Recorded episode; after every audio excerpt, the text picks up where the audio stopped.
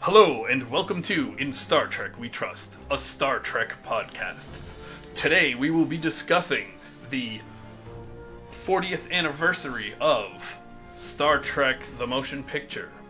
We will be discussing the 25th anniversary. 25th anniversary of Star Trek Generations and the 10th anniversary of Star Trek the J.J. Abrams. and also the short trek. And also the short Trek Ask, Ask Not. But before we do that, Before we do that, I know there's something you would like Yes, so- to discuss. You were anxious to discuss. anxious to discuss this Yeah. because it was such a pleasant surprise when I opened, when I cracked open last week's th- issue of the New Yorker, the New Yorker. and I saw an article, personal history, Mm-hmm. called "The Final Frontier." Someone here started, started. I started reading it before I saw who wrote it, talking about Spock Yep. and the death of his father, or, or his father being in hospice. And lo and behold, it was written by Michael Chabon, and it's uh, Michael Chabon, by the way, is he wrote the short trek Q and A, which Yes. is where Spock and Number One are stuck in the turbolift, and he is the head writer, and showrunner. showrunner on the upcoming Star Trek Picard, which comes out two months to this day. Yes. So, um, it's really interesting because And you were very excited. You were like forcing this article on me. I was forcing it because here's the thing. He gets Yeah. into the. He was writing that episode, Mm-hmm.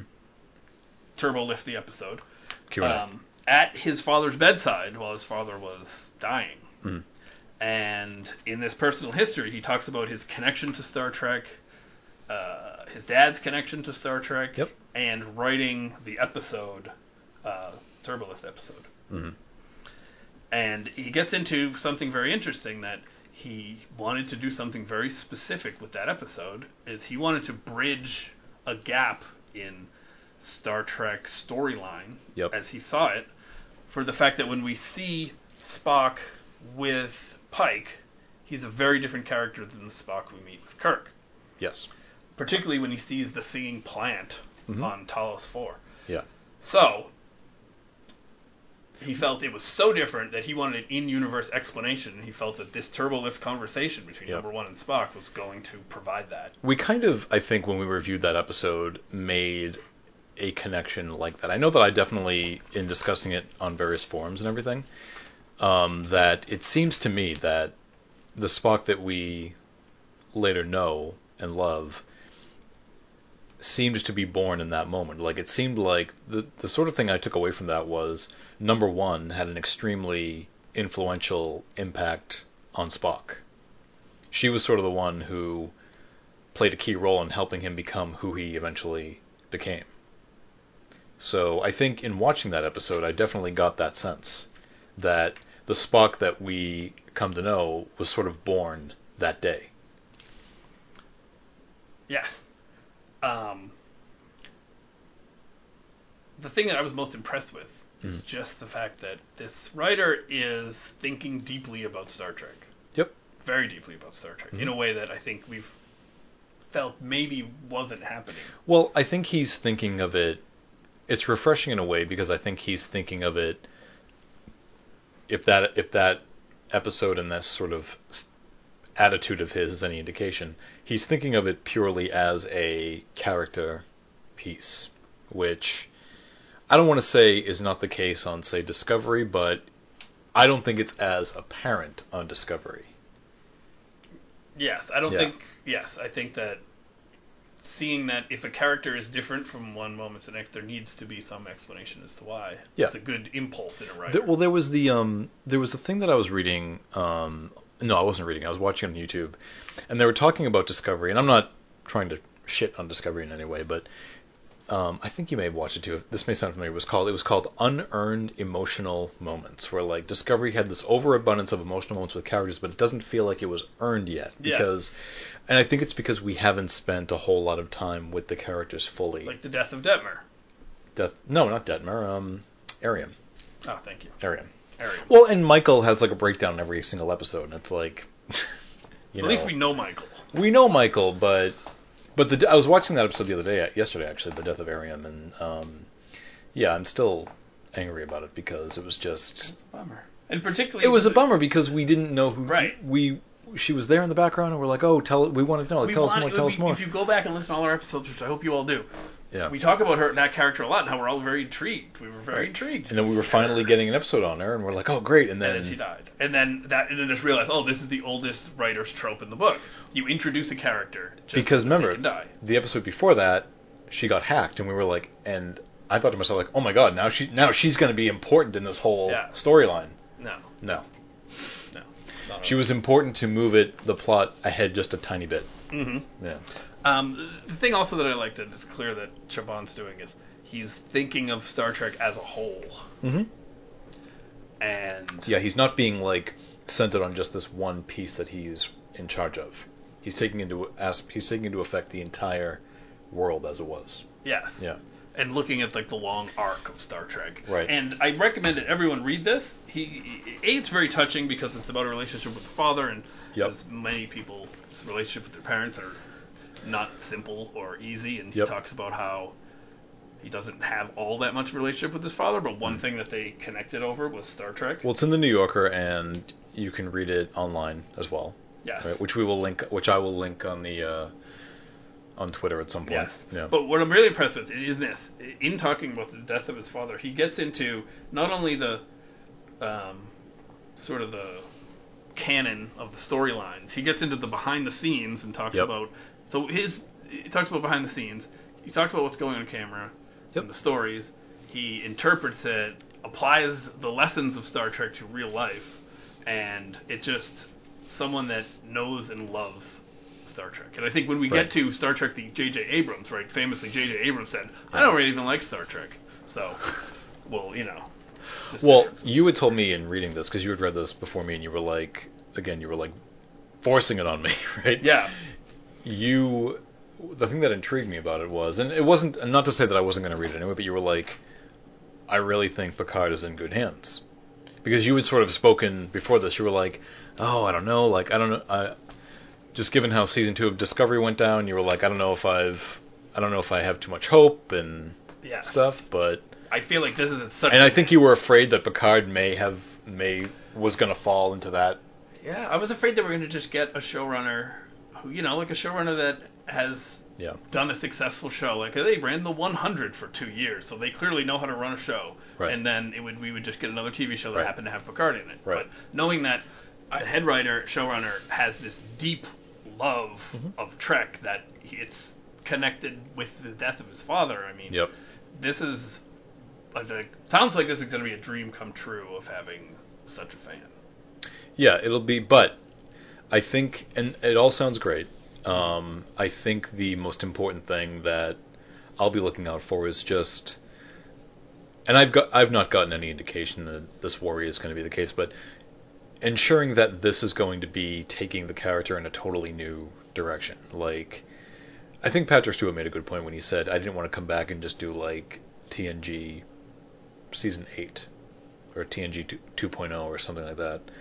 So, um, yeah, it'll be. Uh, I'm yeah, I'm hopeful too. Um, I the Q and A short trek. I like I was reading some negative reviews about it, and I was thinking to myself like, I don't get why this. I'm like it's it's just it's strictly it's a character piece. That's all it is, Right. and that's what we need. I, I agree. Yeah. Maybe some people don't. yes, like not it. a lot happened, but it's a character. But it's a And character A piece. short. It's a short, right? If anyone's watching uh, now. Now, if you're talking like a full 43 minute episode, I'm like, okay, well, Well, there are. But I mean, come on. Bottle episodes are great. They are great, but this is like less than a bottle for God's sakes. This is like a cup. Yeah. Well, don't Um, forget the um the lost Well, no, no. shuttle in Enterprise. That They was would- a hell of an episode. But see, they would do that, but there would also be like a B story they would cut to, right? So I don't think the the shuttle one did. yeah, they did. They did. They did, yeah. Oh, people were looking for them, right? There. Where did they go? Yeah. Well, they totally destroyed the illusion of it right away because, like, after the first commercial break, it cuts over to Enterprise, and you're like, oh, well, they're fine. That was dumb. Yeah. That was probably I mean, that was probably a granted- studio note. Granted, like the view, I mean, viewers are not stupid. They're not gonna be like, well, clearly the Enterprise is not destroyed, Yeah, but it you would have can- been cool to at least like Maintain that a little maintain that a little bit. Yeah, bit. Yeah, definitely. Um. that's Shuttlepod One, Season One of Enterprise, by the way. yes. But Often that's- regarded as the best episode of the series. I could see that. Yeah. So Or yeah, one of bottle them. episodes are great. So listen, now I my day job, I am a teacher of writing, composition, Mm-hmm. and history and other stuff. So allow me to allow me the, the indulgence of reading an excerpt, if you would. Go ahead. Okay. You gotta find Alright. this excerpt. so they're Apparently. talking about the episode uh, Devil in the Dark and how um, his father ranked it in his top five, but he did not. But he's acknowledging its greatness. yep. The episode rises above the banality of a premise as old as Grendel and some creature effects that are truly risible. Even to a 10 year old in 1973, the homicidal Horda looked like an ambulatory slice of Stouffer's French bread pizza.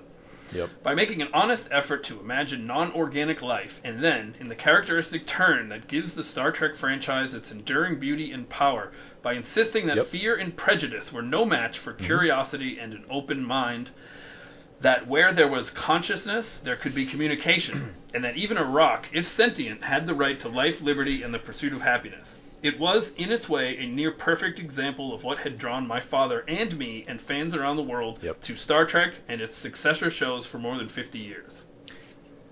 he is basically i mean he's illustrating what makes the not i would say mostly the original show so enduring because again i've always been convinced that if that show were made maybe 10 years later or if they had more budget back then and were able to pull off say better special effects than what they had Like, when we got to the character movies, development may have I don't want to say wouldn't have gone away, but I feel like it may have been sidestepped a little bit.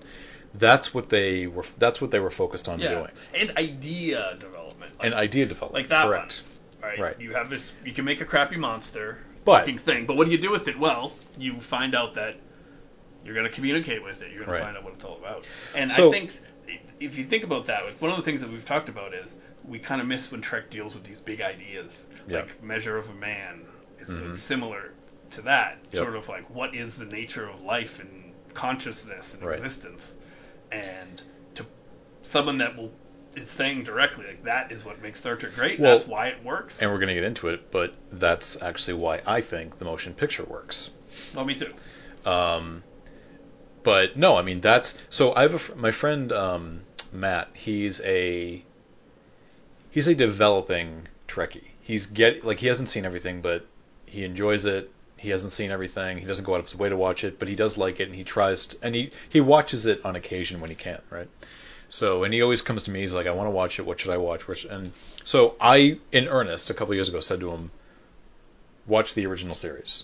And in the in the back of my mind, I thought to myself, like, I hope that the show isn't going to be difficult for him to get into, right? But Matt's the person like me. He likes a good story. You know, him and I play a lot of the same video games. We played an online game together for a long time. He's really into good storytelling, and despite the fact that he was watching the original series, the remastered one, where a lot of the effects were either, you know, fixed or redone, you know,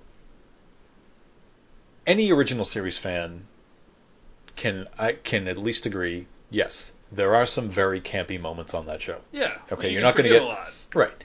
And it, I was afraid that he was going to have difficulty getting into it, but um, at no point, like, did he, was he like, I mean, he laughed at some of the cliches, but, like, there were things that we, you know, would have normally laughed at too, but at no point did he say, like, my God, this is really dated, or, like, you know, I. He watched, uh, for instance, the episode "The Corbomite Maneuver," which is, you know, uh, my favorite episode. And I remember when he was done watching it, he was like, like wow that was just really really good he's like and he said to me after watching i think he watched the entire first season but about halfway into the season he always told me he said when i get through watching an episode i feel like i just watched like a really amazing story he's like i just feel really like the sense you get like after you had a really good meal Yeah. is yeah. the way he put it and i'm or just it's like, yeah it's like an episode of Twilight Zone or something where where it's yeah it's not going to waste your time. Like Right. it's going to get you in. It's going to tell you an interesting story, right and it's going to get you out, right and it's going to make you think somewhere.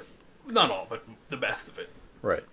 And I think that's and I think from a storytelling format, I miss that because you know, I'm I'm very rapidly losing patience with this whole seasonal arc Me too. thing that TV shows do, and I was really glad to hear that. And again, I'm no, I know I know I'm going down the Pike series trail here, but Anson Mount, and actually you'll appreciate this because this is what we had said we wanted to happen. Mm-hmm. He said if that show were to come about, he goes, I would really want it to be self-contained stories. He goes. You know the occasional like you know two episode three episode arc great, Yes. but he goes I would much prefer like Yes, like original series. single Yes. storyline. And Yeah. The way they would do it was brilliant because they would bring in the antagonist Yeah. that would represent some idea or philosophy Mm-hmm. or something that they had to deal with, even as stupid as the half black, half white people, right. right? We're like, oh, we're going to deal with. Well, Trek sometimes did- Segregation for Sometimes no Trek was very on the nose, but yeah, you know. but even so, yeah, it's commendable right. to do that. It's more about the idea behind it than the intention. Yes, Yeah, yes. yeah. And I mean that's well, the just- execution, I should say. Yes. Yeah. It's it's just such a great way to tell stories because, you know, that idea might not grab you, but Right. next time you're going to get a totally different idea and they're going to deal with Right. it in a totally different way. Right. And a lot of shows from the time did that. I mean, I know that sometimes Trek gets credited for being the first. I don't think it was the first, but I definitely think it's one of the first. I mean, The Twilight Zone obviously Yeah. is a big one, and um, I'm sure the other shows around it that were similar to The Twilight Zone. Right. Um, I'm blanking on what they were Night called, Mm. Shift. something like that. but it was a similar uh, Yeah. similar thing. But yeah, Yeah, and I think the, the biggest reason I think it gets a lot of the credit is just because it, was- the, most of the sci-fi shows before it were such garbage. right. They were just total Right. quote unquote adventure, but it was Right. just garbage. Well, you know, and the thing is, every I will say this, every Trek series does uphold that tradition. Some, I will say, and I'm not pointing to any particular one, do it less than the other ones do, but they still they still have done it. I mean, I Oh, made some goofy episodes that don't work. no, no, like have not done an episode that's more about like either being focused on a issue of today or like doing the tradition the traditional Trek storytelling where they're telling a Oh yeah. a moral story. And you know, you and I obviously got really excited when Discovery did it with New Eden because we were like, "Oh my God, finally!" Like, yes. Yes. yeah, and we want to see more of that. So, and I'm hoping we will get more of that. But um, Yes. And even when they had a, po- like a, they could have done something when they were doing Control about yeah, how much of our, you know, Yeah. how much of our society should we turn over to Right. machines? But they didn't. It just No, kind and of that was, could have been was it. more like we have an enemy, we have to fight it, now we Right. beat it, now we're running away to the future. and even though it's the Dominion War is more the association with DS9, I think a lot of people may forget or not realize that DS9 was doing that at least in the first few seasons before the Dominion War began. They oh were, yeah. you know, I yeah, the mean, religious religious group government and, and again, imperialism. they had been just decolonized. It was great. I still talk about the episode past tense as being the best episode, and I and I say that now because you begin to see because back then it may not have been as apparent, but especially now, I mean that episode I think rings more true today than it did back when it Which first one? aired in past tense Ah yes. when they get thrown back in time to the year 2024 and they get put into a homeless Mhm. shelter and Yeah. you know at, at that And point in it's- American it's history completely- It's, they're separated. it's separation and i just think that especially with the way things are going now you know mostly politically that episode rings more true now than it did Oh yeah. than it did then i think back then it was more like of just an idea but now Yeah. like we're s- we're sort of seeing not that exactly but we're seeing like a version of that Yeah. happening I think now yeah, at the time it was probably just a comment on the fact that there are neighborhoods and areas of cities that are poor, and they went Well- that next step, like we're actually going to enforce it and lock them. well and i think what trek was doing back then was also like this isn't a problem that's happening but if we continue on this path this may As the best sci-fi always does. this may happen. Um, and I think the reason why past tense to me is so good now is because I just think that it hits close to home now, as Yeah, opposed to the totally. way it was in when it first aired. I think in it was third season, so like yeah, like 1995 yeah. back then. So yeah, And one final note on Chabon is that, as you said about the fear of Picard going off and being this totally other thing. Yeah. I think if he applies that same idea of looking at it as a whole, Yep. I think we're going to get, at, at minimum, any big changes are going to be explained with moments that. Right. So it'll be all very understandable to me. I don't think he's just going to. They're going to have a character act totally differently without any I think progression. the way you're describing it too, I feel like it's going to be a show that's going to have layers to it. So it could be the, at a point where like I watched the first episode and then after I give it some thought, I'll be like, oh, maybe, oh, now I'm noticing this or noticing that. Like, it's going to have. The more I watch it, the more I give it some thought, I'm going to start noticing other things about it that I appreciate. Mm. That's my hope, anyway. And Yeah. then, who knows? I mean, we're at a point now where all these shows now that do a season a season long arc. It's like I say this with the Star Wars movies, right? Like, you know, you asked me like, you know, do I like Force Awakens? Do I like Last Jedi? And I was like, individually, eh, but let's see what happens. Let's see how they lit. Let's see how they stand when the trilogy is over with. And this is sort of a similar thing. Like, how are these episodes going to be when the season comes to an end? How are they all Yes. going to kind of sort of which is yeah? too bad. Too bad. Well, yeah, Yeah, I mean, you, just because you know, you, we're back to the whole you want self-contained stories. yeah, Yeah. but you want that magical mix. Of But again, you know, standalone and over. Ensign Mount did say like season-long arcs are fine. He goes, but I think that it should be something that should not be the main driver of an entire season. Because we could totally do season-long arcs, but like.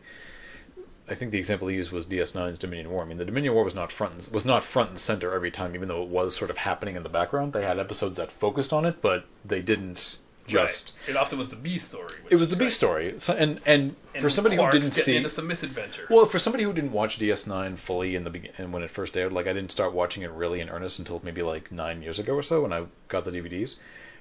After like the first few episodes of season six, when they retake the station and it goes right into, and I started watching more of it, and it goes into like Dax and Warp's wedding. I'm like, wow, the Dominion War really is not the main focus, and I for the longest time I'd always thought it was, but it a lot of times it just takes Yeah. a back seat to everything else that's going on. yeah, that Yeah. reminds me. of The the first show that I remember really doing it is the X Files. Also, well, Yeah. Twin Peaks first, but then X Files. Hmm. And X Files would have. I remember when the show would start, you would be trying to figure it out. Is this going to be one about the big conspiracy, or is this Yeah. just the monster of the week? Yeah. And you never knew. Never knew. Um, cool. Well, uh, two months from now. Yeah, so we're going to tweet out that article so you can read it. I please January read it, 23rd. or go grab your copy of the New Yorker. Um, so let's take a few seconds and talk about Ask Not, the short trek. Yes, let's. So you, we just watched it because you said you hadn't seen it yet, so we Mhm. decided to watch it. I, this is like my tenth time seeing it. So I was very surprised because I thought that you were going to be ready to hate it, and to my to my surprise, you did not at all. I loved it. I'm surprised you were surprised. Well, uh, okay, so All right. lead, lead lead with that. Sure. So I've talked about it before Mm. a lot of how what I like to see in Trek are people talking through ideas and strategies. So my as I say, my favorite scenes are next gen scenes sitting around the table where everybody's Yeah. giving their ideas and they're working out a problem. Right. So what I really liked about this was that A it gave you this interesting mystery because of course you could tell right away something was up Yeah. and it wasn't what we what it seemed. Because you're like you're like Pike doesn't because you were like Pike's not gonna do this. I'm, and, Yes. like you can go in. I'm like well of And- course yeah, not, and but- it wasn't that he wouldn't mutiny because he would if it, that's the thing that made it more convincing is because he gave a very legitimate reason for him to be mutinying. right. And so and you're it like seemed like okay, well that's a that's a Kirk move. Kirk would have mutinied there. yep Um, or Michael but then when he started yelling at her yeah and being mean, I realized that okay, Pike would never do that. Mhm. But that was all mm, secondary. What I really liked was the fact that they were debating Starfleet regulations Mhm. and. Did you think he was testing her at any point? It crossed my mind. Like the at a way point. it ended, where you're like, yeah, that, is that like, oh, that's what I thought. it, it was one of the many thoughts I had. Yeah. Was that this could be a test. Right. But I also did think that it seemed. But then again, Trek has a um, history of blowing shit up for their tests. Yeah. you know, like blowing up consoles for I mean- tests, which doesn't make any sense. This is the co- this is like the Kobayashi Maru. Wesley Crusher Yes. went through this on Next But he- Generation as here's the well. So difference. yeah. When you're in the Kobayashi Maru, you know you're in a simulation, Right. and they still blow up the panels. But here, it made more sense. You had to But the convince te- her. but the thing about the Kobayashi Maru is it's not a test of endurance. It's a t- it's it's it's not to win or lose. It's that test of how you handle. A it's how you situation. handle it and it's just like you're and you know you you're gonna this may happen you may get into a no-win situation there may be a Yes, moment and where are you you gonna can't. have a meltdown or a, a- Right. you know you could kirk totally lose it. kirk obviously did not believe in that and that's commendable but Yeah, he said there was never a no-win situation. Right. Yeah. But can you take it? Yeah, with grace, or make a choice that you know is probably not going to work. yeah Um, yeah. So I really liked hearing Starfleet regulation be argued Yep. in minutia. I liked minutia. yeah and that's why I liked it. And how cool did you like that? That I showed you that that he quoted the same regulation that. Yes, they got the regulation Janeway- right, Janeway- right down to the point one four Yep. or whatever it was. Yep. That's great. although the Attention hater, to although the detail. haters were like, well, he didn't quote it exactly like Janeway did, and I'm like, or maybe Janeway didn't quote it the same way he did. why they didn't use the same wording. yeah. Well, maybe they don't have the whole thing memorized, but they know the gist. Exactly. It's like, It's like when people get the amendments wrong. I know, I was just gonna say, yeah. Tell me what the amendments are. I'm sure you're gonna, Right. you're gonna get the gist, but you're not gonna get. The But wording and it's right. also really cool too because right after that he mentions the reserve activation clause, which is what Kirk used to recruit McCoy back in the motion picture when he beamed him up from the disco with the, with the beard and the leisure suit. that's yeah. That's also where they picked up McCoy the says Forrest Kelly when Mc- they had to, McCoy to- says to you do that you part. invoke the little known seldom used reserve activation clause. Yeah, Yeah. that's great. Yeah. Love it. and it's and that's what I said to you. It's like and to those people who just think that Discovery or the Discovery era just ignores continuity. And I'm just like, come. I mean, Well, okay, Come but as I said, we have had a turnover, a couple of turnovers of this is you know if they believe this is I don't know about this particular writer, but Hmm. you know Chabon's on, he's new. Yeah. There's a bunch of new blood in there. Yeah. And they've had some shakeups with showrunners and what. So Well, again, that's this what I've could been be saying a, about a this- change in tune because that's what I've been saying about Discovery. Like, I'm willing to give them the benefit of the doubt because the quick overturning turnover rate of showrunners and whatnot from the first Yeah. to the second season seems like to me they may have this shit together for season three. But I know I'm getting off topic. it, it's like that restaurant where maybe you got like a bad meal or two and now they have a sign that says under new management and you're like, all right, I'm gonna give it yes, exactly. a try, see what they Um, can do. So, yeah, I mean, it was it was, and it was like the definition of a short track because it was the shortest one that we've had. It's nine minutes thirty five seconds, It was perfect. um, and it was great. I mean, I I did suspect immediately, like like you when I first watched him, like, no, this can't be right. But then again, same thing, like, oh, maybe he did mutiny, but it was. If Pike, if Pike did it, I'm sure he had a, he definitely would have a reason Yeah. for it. 'cause And we even know- his we know the quick parents were- explanation made so much sense. Right.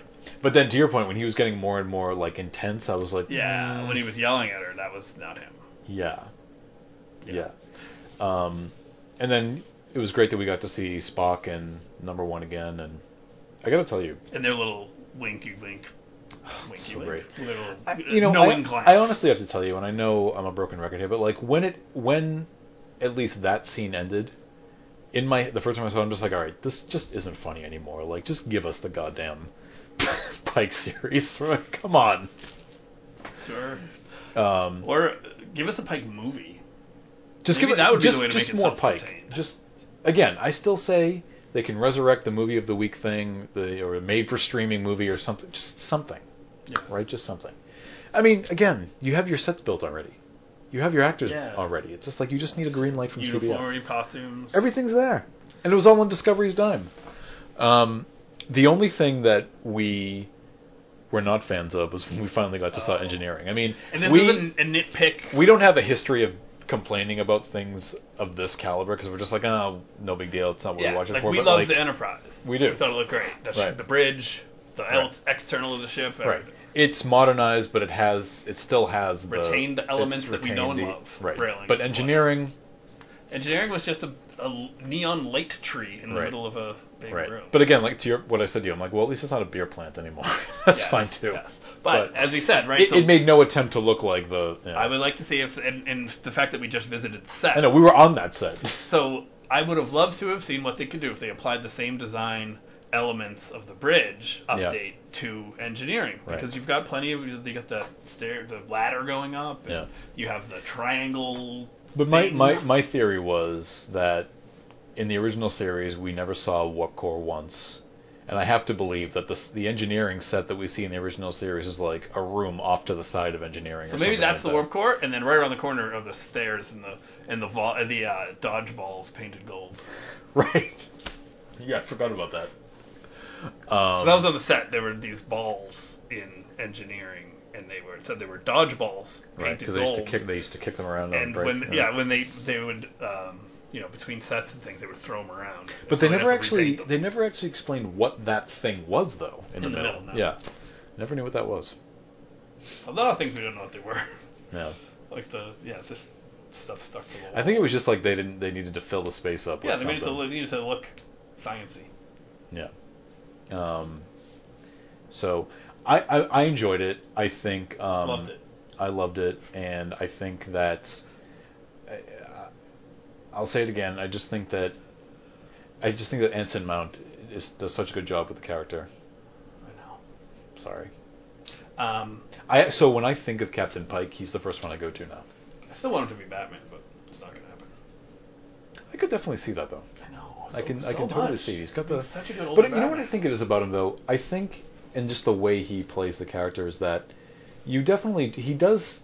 It's hard to explain or like really articulate, but like he does have that like Kirk-like swagger, but he's got like that. The way I described him to my friends who haven't seen it yet is that he seems like a really perfect mix of both Kirk and Picard. He's got like Kirk sort of like I want to say swagger, but like Yeah. but he's also got like Picard's ethics. Yes. Yeah. Yes, and his empathy. Yeah, And uh, one other thing, just great acting by both. Yeah. Uh, because I just got the respect that the character had yeah, for Pike, in that she was totally. As soon as she saw him, she was like, "Oh no, this can't be what I think it is." Yeah. So she was totally torn just because the respect was there so much, and I think um,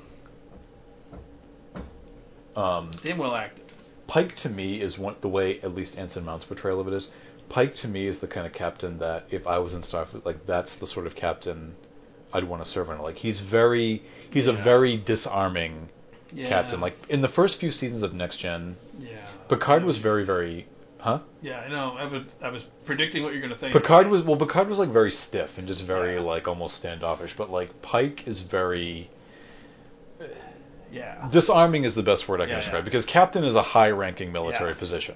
But he he wouldn't make you feel like you were, you know, in the presence of the great captain. I could tell, even if you were No. low ranking. But whereas I He bet- definitely has the command presence, but like Yes. he's not intimidating. right, he's probably Yeah. gonna he's gonna go out of his way to put you at ease.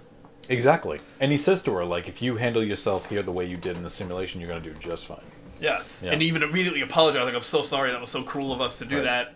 I'm having your husband brought over right now, so you know he knows Mm-hmm. he doesn't want to upset her. It was really cool. Like, I was, we were commenting on something on a Twitter thread one time, uh, something again Pike related, and somebody responded and he said, uh, they said, you know, I used to serve in the military, and I served with a bunch of different captains, and he said, I can assure you there are Captain Pikes in the military. He's like, Oh, you yeah. will have captains like that. Yeah, yeah. Um, and to your point, I think I like Picard because I see Picard obviously from the show. I see Right. him all the time. But if I was a low level person on Picard's Enterprise, I don't know how much I would like him. I probably would respect him, but I don't think I would like him. I have You'd be warm afraid feelings of about him. Like I, I would be. How do I put this? So even though Pike and Picard are the same rank, this is how I would see it from somebody who works in corporate. Picard is the CEO, who I wouldn't even want to, who I'd be afraid of. But Pike would be the disarming like VP. Yeah. yeah. Yeah. And as an educator, Yeah. you know, we have many different administrators in Yeah. a building, and like there are some administrators that if you see them, you just don't want to interact with them. Like, You don't want them to come into your classroom. You don't want them to see what you're doing. You just Mm-hmm. Right. like stay away. Well, And then there are other ones that you see them walking down the hall. You're like, oh, come on in, check out what we're doing in here. But, And like- he's one of those. there were several moments in Next Generation where like you saw a low-ranking officer or even a cadet like I remember there was that episode. It was actually the first episode where they encountered the Borg. Q Who. There's a new officer in, in engineering of all places, and she's she replicates some hot cocoa and she's talking to Geordi, and she rounds the corner and she bumps into Picard and she spills Oh, he's pissed. and he and like right and so like in that moment you're like oh and in her mind she's like oh my god i like totally fucked up like this is horrible imagine how that would have gone down if that was Yeah. captain pike 'Cause Picard did nothing to make her feel okay. no he, was just absolutely like, nothing yeah You idiot. Yeah. yeah he's Oh, like that's true. he's like ensign uh ensign and he said i remember he- he's trying to get her name and He's just then- huffing.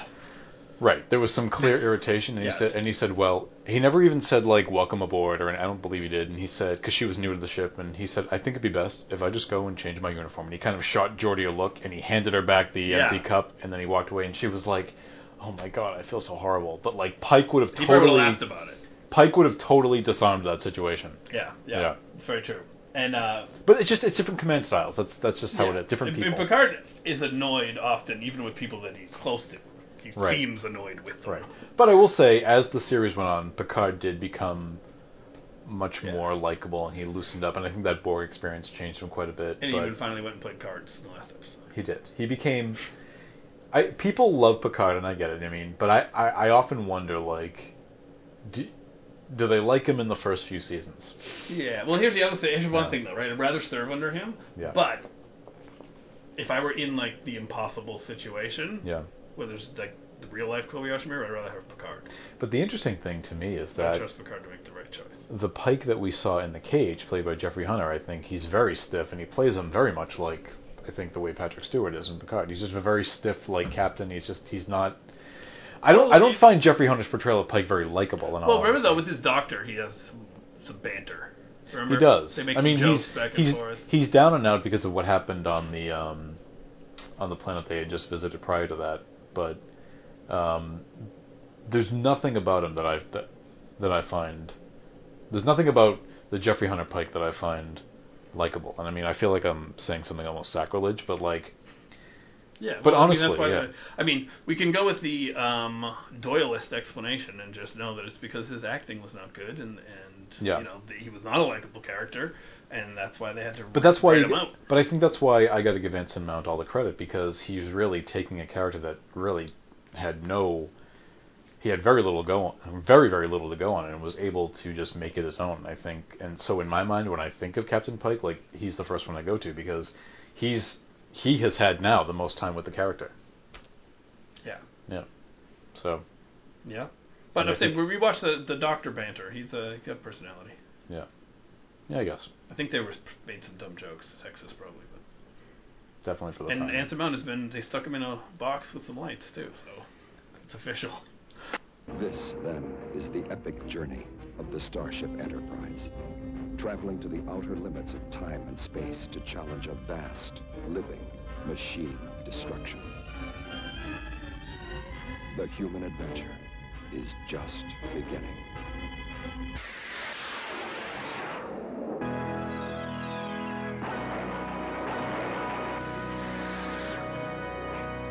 Star Trek, the motion picture.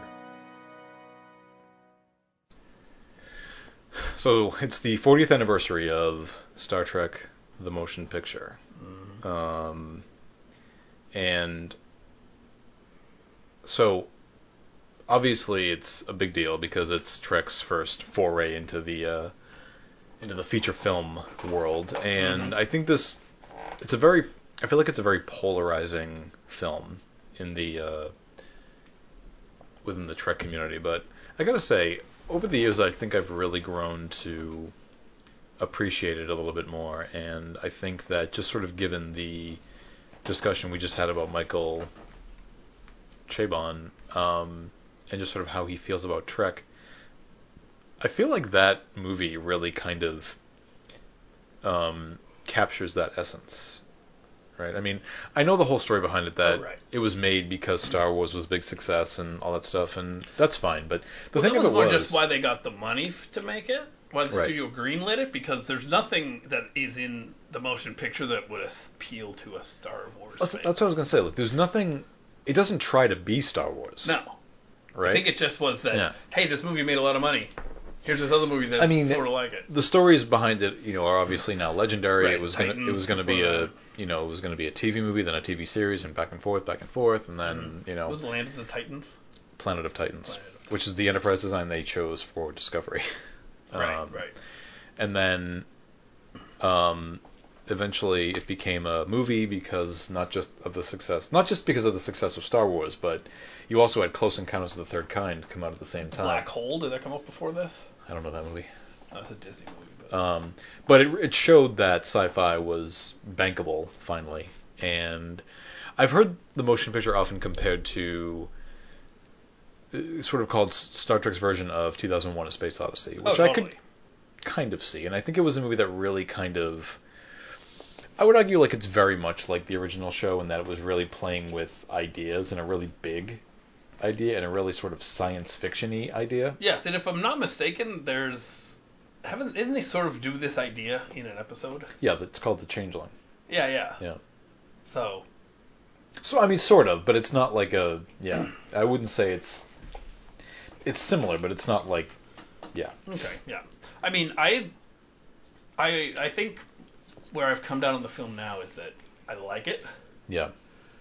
It clearly tried to do too much stuff, maybe. Yeah.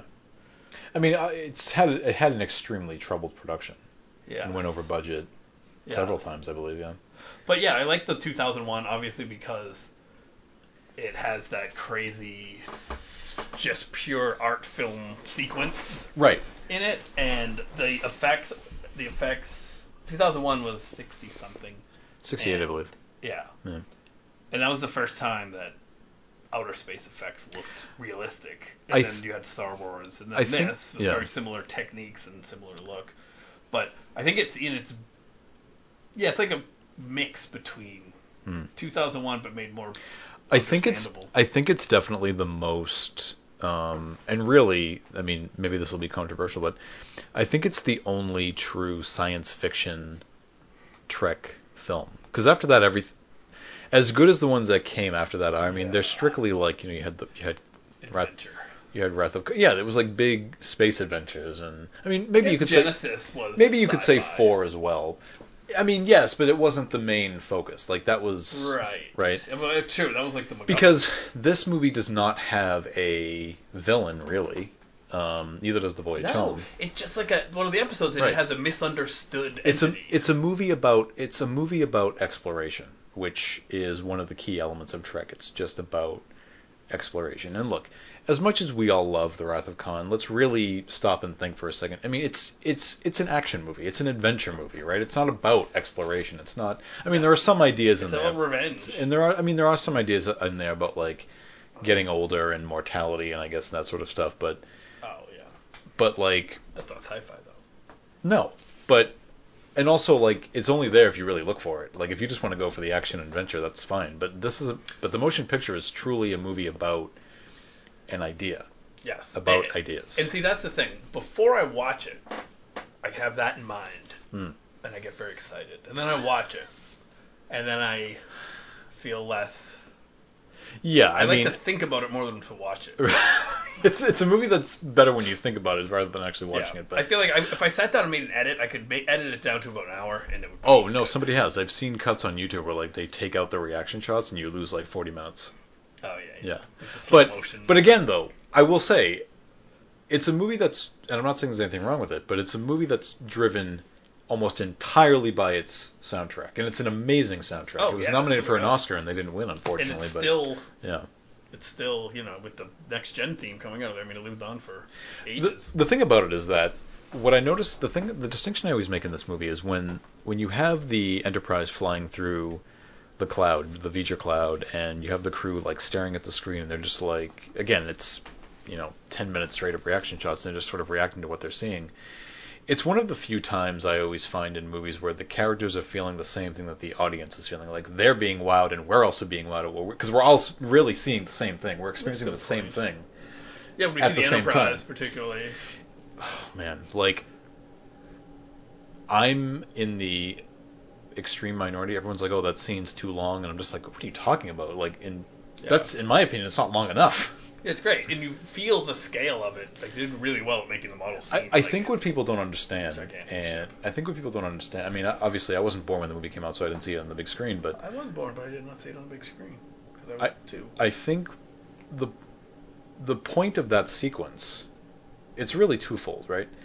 It's seeing the Enterprise u- utilizing modern production values, modern visual effects, but it's also sort of introducing any newcomers and also reintroducing you the fans to this new enterprise and it's just you getting to really see it for the first time and again kind of like what i was just saying a minute ago kirk is really seeing it for the first time we are seeing it for the first time and it's, Yeah. it's this shared experience like we are the character in that moment Yeah, and assuming as I do that yeah the direction of it is inspired by 2001.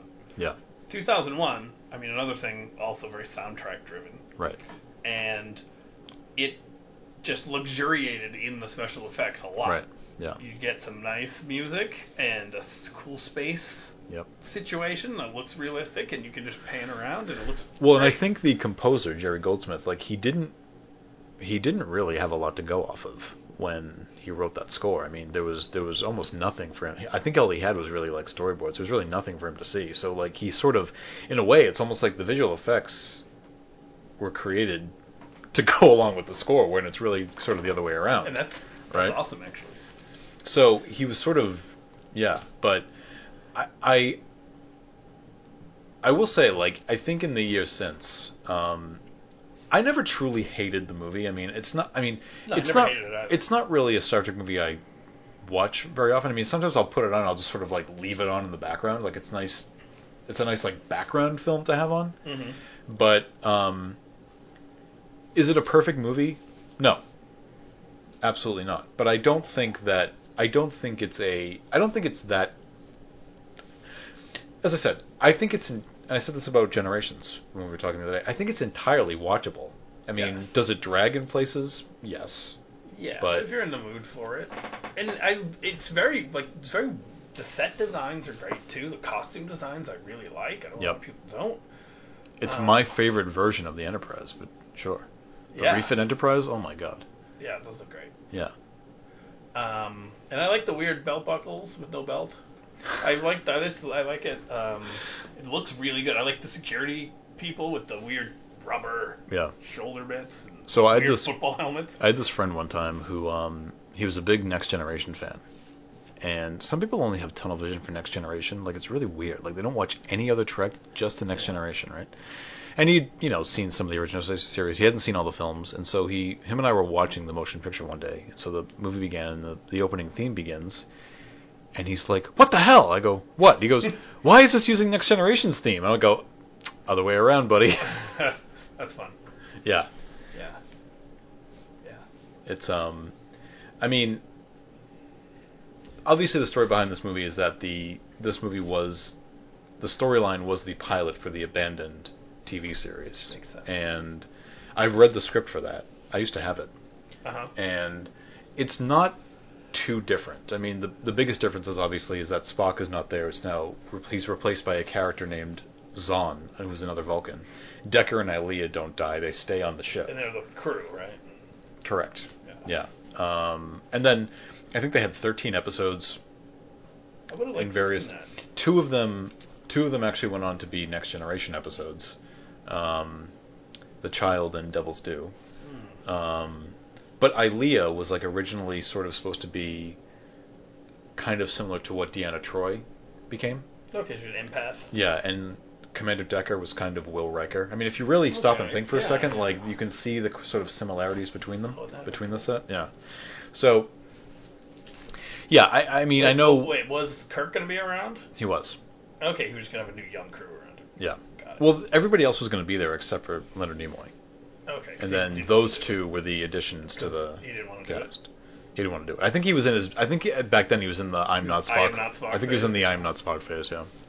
So. Yeah, before we realized he was Spock. Um, I wish we had like a whole episode to really sort of talk Yeah, about we could do whatever we want. the It's our movie. podcast. We do, but there are other things I want to get to, but I mean, another time. another time. But um, yeah, I definitely feel like the motion picture is really not the sort of disaster that everyone sort of makes it out No, I don't think so. to at be. all. I mean, I think, I think it. Ha- I mean, yes, the movie does have some faults, but I mean, really, it's what launched Trek onto the onto the big screen, and I think that you know when I love that we're now in this phase when with science fiction movies like we have movies like Interstellar coming out, we have movies like The Martian coming out, and I just and I've always kept kept saying like.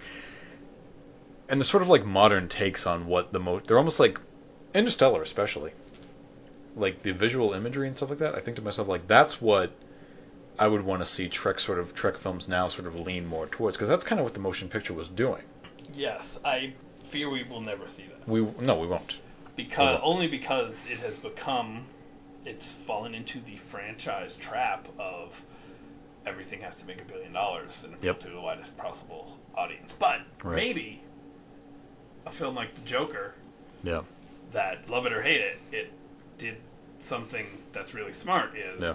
you maybe takes a part of your your franchise universe and do something smaller with it that you can do something different. You don't have Right. to make a billion dollars. Well, this is why I'm glad that, sh- that we have Trek TV series back on the air now because th- movies have to movies can be hit or miss, and they have to succeed. And you know, on TV, you can afford to have a bad episode one week, and you can do another one the following week, and maybe do one more about ideas. But If you have a bad film and people might you might not get Yeah. any money to make another one.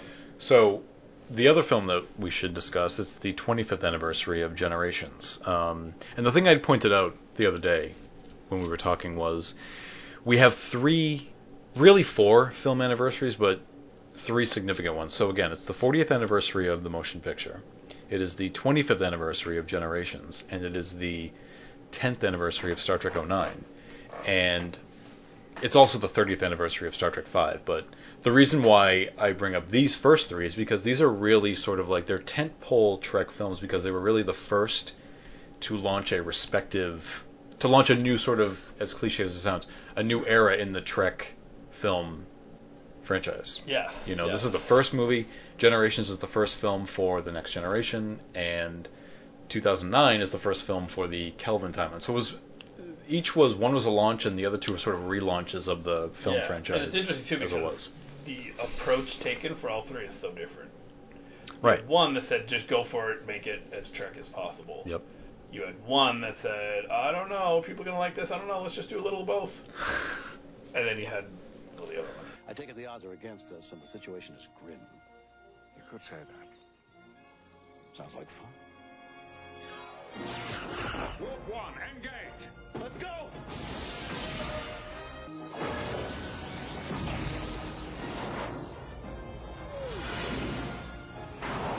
Star Trek Generations. So generations, um, again, not. I wouldn't say it's a very. l- I, I don't want to say it's a hated film, but it's not one of the more popular ones in the franchise. Um, It's one of the few original films before 2009 that I remember seeing in the theater. Yeah, I, I did I see it in the theater? I think I did. Um, but again, it's not a strong film. No. I think I think people tend to focus more on what the movie could have been instead of what it what, what it actually was. Yeah. I mean, because this was the epic meeting of Kirk and Picard, and like that's I think up to that point, people wanted to see this happen because you had Spock on the Next Generation at one point, you had Scotty on the Next Generation at one Yeah. point. So there were we had already sort of established the sort of the two shows sort of living together, but you wanted to see Kirk meet Picard, and Yes. I remember I remember back then the trailer seemed to suggest all the promotions seemed to suggest that Kirk played a far more significant role than what we actually saw. It seemed like he was present throughout the entire movie, and you're like, oh, you know, is he going to interact with the entire Next Generation cast, or both are both casts going to you know do this? But right. um, Kirk just appears at the beginning. He's just he bookends the movie. It's just the beginning and the end. I mean, it's Yeah. clearly a Next Generation movie. but it's interesting because the first what 20 minutes, half an hour is Well, yeah. an original right, crew movie. right. For it- the look of it, the direct, everything just feels like. Well, this it is my that. this is my and problem. it starts off cool. This is my problem with that. Okay. Generations commits two crimes, as far as I'm concerned. Okay, I think I know what you mean. Star Trek Six ended with the last of the original crew, and that was that. And they were, and now we see them again. And you're like, wait, I just said. I mean, we don't see all of them, but you're like, wait, I just said Yeah. goodbye to you guys, and now. You, you want to know what else it does? It's And terrible. then same with the Next Generation. The Next Generation series ends. It's Yeah. goodbye. Picard's playing cards with them, and then you know, here's the and other here thing they are that it again. You're does. like, eh. You know how in all the films there was always contract disputes and money disputes with Nimoy? yeah, But they always worked it out. yeah, If they just left well enough alone, Mm-hmm. they could have always have worked it out, but they didn't work it out this time and Well, the story goes was he that said it was just a cameo. they wanted Spock and McCoy to be there alongside of Kirk, which would obviously have made sense because it's weird. Like you're like Chekhov and Scotty, what? Um, Nimoy was originally tapped to direct the film. Okay. He didn't like the script. Couldn't see me. Could, audience couldn't see me, but I rolled my eyes. And also, he didn't feel that the use of Spock at that point. It was just a can like it didn't mean anything. Yeah. It wasn't significant. Yeah. Which Mhm. also would be interesting to talk about the J.J. Abrams. Eh, What okay. is it significant now? like okay, but what you know. Well, he said if he said I think he even said it was that it was me- it was only a cameo. Right. his words. But at the same time, it's like you know again. I, If w- you're directing, I mean, just I, I want I'd want to be like you know well Nimoy it's Leonard it's not an original series film so it's not about you yeah, right Yeah. I mean maybe I'm taking a bit of a cynical look at that but and I'm sure D Kelly was just like nah Eh, you know I'm gonna I'm gonna I got I'm plenty gonna, of money. I'm gonna sit at home with in my one floor house with my wife and watch the grass grow Is that what he did? I'm I'm quoting Nimoy in the Voyage Home commentary Uh, oh, yeah okay. um, oh and that, by the way I forgot about that uh, and McCoy was in the first episode of Next Generation too so um. All right. But like this was a big deal. Like I remember like Pic- this was when Trek really started to skyrocket to the heights of popularity. Like Kirk and Yeah. Picard were on the cover of Time magazine. Yeah. You know, Trek was really sort of approaching its peak in popularity. Next Generation had just ended. DS9 was on the air. Voyager was coming. This was the first Next Generation movie. This was Series- produ- um, runner at the time, uh, Rick Berman, had said that when this movie came out, it was the most. He had said it was probably the most hectic time in the franchise because he said at one point, Next Generation was going off the air. DS9 was in production. This movie was getting prepped, and Voyager was coming. It was four things in the state in state of Yeah. production. And now you just think to yourself like, oh my god, that's nothing. But these are this is the same person running all. Well, yeah, but that's more than what's going on now in Trek, really. I mean, they're doing. a Well, not couple just I don't mean series, I don't but- just mean like with Trek, but like with just franchises in general. Yeah. But like, you have, the difference is you have to remember like that's all being headed by one person Yes. overseeing all of this, right? Like, Yeah. so And then you had. and he um, co and he co-created all of those shows except Next right. Generation. And even Ronald Moore was writing on Deep Space Nine DS9, and right. wrote this Generations. Brandon Braga was writing on Vo- I think moved over to Voyager at this point. Yeah. Oh yeah, and that's the other thing. Ronald Ron Moore and Brandon Braga wrote the finale for Next Generation, and they were exhausted, and they had to write this. And Oh, in yeah, fact, yeah. on the commentary, I think for Generations, they had actually said, you know, we wrote these two back to back, and they think that Ron Moore had said, I think that All Good Things, the finale, is a lot better than this this movie. Oh, yeah. He's like, this should have been the movie, and I thought to myself. Yes, there was a cinematic quality to it, but it wouldn't have made sense as a movie because it was it was a bookend to the entire series, so it made more sense that way. But wasn't there also the original plan was, or one possible plan was to just jump right into Next Generation films, Yeah, and then the studio said, "Well, we gotta we need a passing of the torch somehow, and yeah, Yeah. yeah, Yeah. So I think it started off with a sort of a fundamental problem in its design. right, Because, as I said, the first 20 minutes seem like it's starting a original series film. yeah. You're launching the Enterprise B, right. the and he's worst on looking it, Enterprise and in the then entire lineage. He in my has to opinion. take it over, and he has to. I mean, it starts off great. I mean, I was into it. I Right. wanted to watch that movie, right. and then he gets sucked out into the vacuum. Of I, space. I actually remember seeing. I did see it in the theater. I was nine. I revealed my age again. Um, I remember. I actually remember watching that portion in the theater, and I'm actually now that it's all coming back. This is all coming back to me. I remember how I felt. So when that opening scene ended, and it cut to them on the Enterprise D, I was like, oh. like I don't want to watch this now. Yeah. Like where is? I just- but back then I was not a huge next gen fan, so okay. yeah. I just rewatched it within the last month or two, for Hmm. the first time in, since maybe seeing it in the theater. Um, and the, my thought was, I wanted to watch that movie, Yeah. and so that was a bummer. And then so I went from that, and then I feel like it was would have been an okay next gen, the whole Nexus thing Right. could have been an okay next gen episode. That's the thing. It, it's I think the one of the big it's well before you said that you were like you know that when you said that's the movie I want to watch. I had the same feeling with Discovery. So after the first two episodes with Yeah. Giorgio and Michael, I'm like that's the show I want to watch. like that's what I want to see. Yeah. Um, I think with Generations, one of the things that's fundamentally one of the fundamental problems with it is that you're going from a TV series into a movie. You're using the same sets on the TV series. You have to make them. You have to like prep them and make them for a big screen. hmm Mm-hmm. But it's also being handled by people who are, who worked on a TV series. Like even the person who directed it, David Carson, was a director on Next Gen. Okay. So like it didn't feel like too it didn't the movie did not feel like too much of a leap from the series onto it. Like it f- still had the same it still felt the same. Like yeah, it was it was It was bigger, but we It were was lit better. it was lit better. Although Picard's ready room when the bright light that was weird. The, the bright light shining in from the star outside. I'm just like, Oh, what yeah. the? But I mean, they were able to do things that you wouldn't normally that you would want to see on the show. Like you know, you had like ten forward didn't have just like t- like four people, and now it was like bustling Yeah. with people. You had more people in the hallway because like they'd be walking in the hall, you'd see like one person on a ship of Right. like a thousand people, Mm-hmm. right? So there were things about it that worked, but I also feel like it didn't. Next Generation, I think, as far as the look, didn't, at least with that one, didn't suc- successfully translate well to the big screen because it didn't feel like too much of a leap. And also, I think that when you're dealing with a show that had special effects done by, or initially at least, ILM, who worked on movies, like, it didn't of course. the only thing that made it was the the formatting. I mean, okay, it's in widescreen. It's not four by three anymore. But like it, to me, it never felt like a huge leap from TV to the movies. It just kind of you know, and, and and and and I think story and I think storyline wise, it didn't really speak to a movie format. Yeah, well, here's It the- could have been a it could have been an episode. like it was a yes, it could have been an episode, but like I said, it was a hodgepodge Yeah, because it was a dumb. You could tell it was a studio idea. yeah. No, we got to pass the torch, but they're 100 years apart.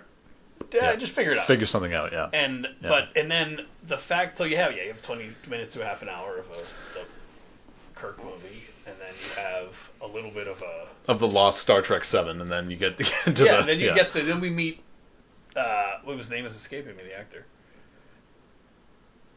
Malcolm McDowell yes thank you Malcolm McDowell then we meet Malcolm McDowell and, but it's kind of and Oh, like, Guinan's there. what's and- happening yeah, Guinan has some connection but that doesn't really go anywhere um Well, you just found out they're the same race, but that's about it. yeah Yeah.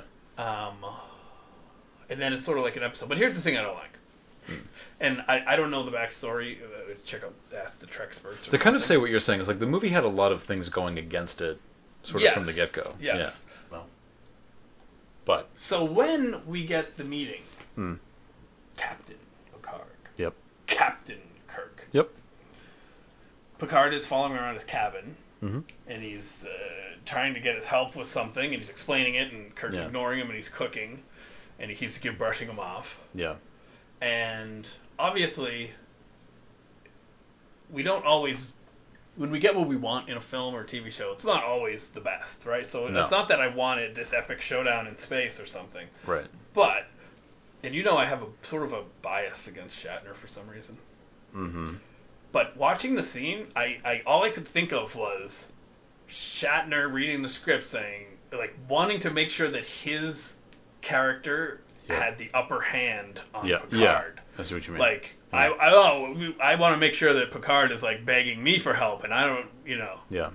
it just seems like It's a very, I think the meeting between them, it's a very sort of dissatisfying. It's very dissatisfying. I think it is is because the they best don't way- meet as equals. It's No, like no. it's Picard's the annoying kid, and Kirk is just like, leave me alone. I'm trying to make a roast or whatever it is. yeah, he's first he's chopping wood, then he's making eggs, and Yes, yes, yes. I'm Yeah. above it all, you right, crazy captain. right. no, I I know exactly what you mean. And I can yeah, Yeah. like I said, They're I not could- they're not meeting like as peers. They're meeting as like Kirk's up here and he, Picard's yes, down there. and I could see Shatner saying, you know, reading the script. Oh, no, I want script. No, no. You know, I don't know why. It just seems. Well, I think Shatner is. egomaniac. I think Shatner is very protective of the character, and he wants to ensure that it's yeah. He But looks cool and badass Yeah. at all times. right. More cool and badass Right. than everyone else. Um, no, I get that, and like when, I mean, this is a moment that had been building for a long time. I, I, I mean, I think even from the early, probably since the beginning of Next Generation, you would sort of hoped that maybe there could have been something, some circumstance that brought the two of them together somehow. I mean, despite the fact that, I mean, I never even factored in like the the the time apart really being a issue because I'm like, well, it's sci-fi. They'll do something.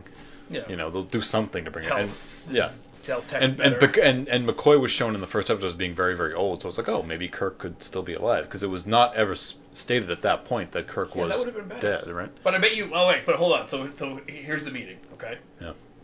Thank you for coming in, Bill. We have a great idea. So, it's you know the year blah blah blah. Yep. Kirk, uh, spot, uh, Kirk's old. He's in retirement. Wait, wait, wait, wait, wait. You're gonna make me look old. Well, he didn't want to. He I'm didn't gonna want be. A, to. I'm gonna be a feeble old man. He didn't want to do that. He, I mean, that was uh, similar conversation in Wrath of Khan. He didn't. He had issue with Kirk having glasses because he didn't even want him to be to be aged. yes. Yeah. And I don't.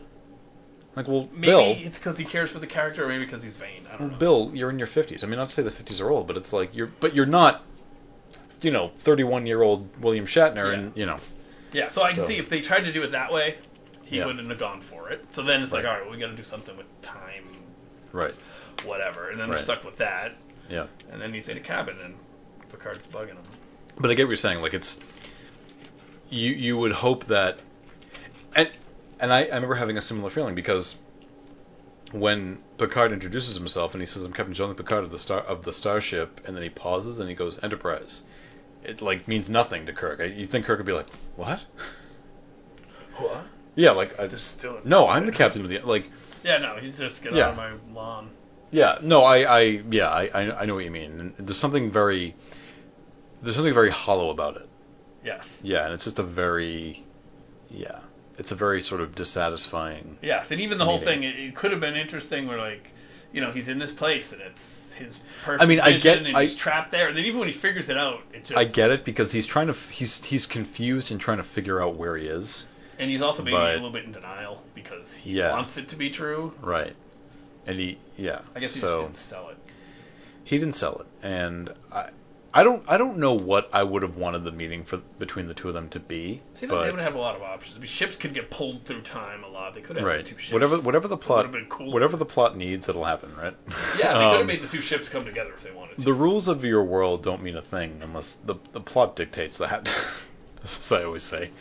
Um, yeah, like it's not the meeting I would have wanted between the two of them, but I mean, it's what we got, and then And then we're gonna run around the rocks for the end.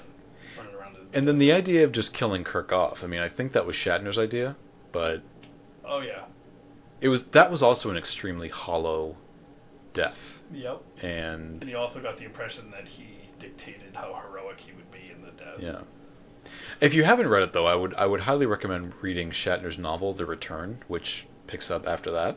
Yeah. It's bef- it's after this and before First Contact came out. It's a very I mean it's a little bit of it's it's really out there, but um, yeah, it's Kirk r- comes back from the dead as you may imagine, but um, yeah.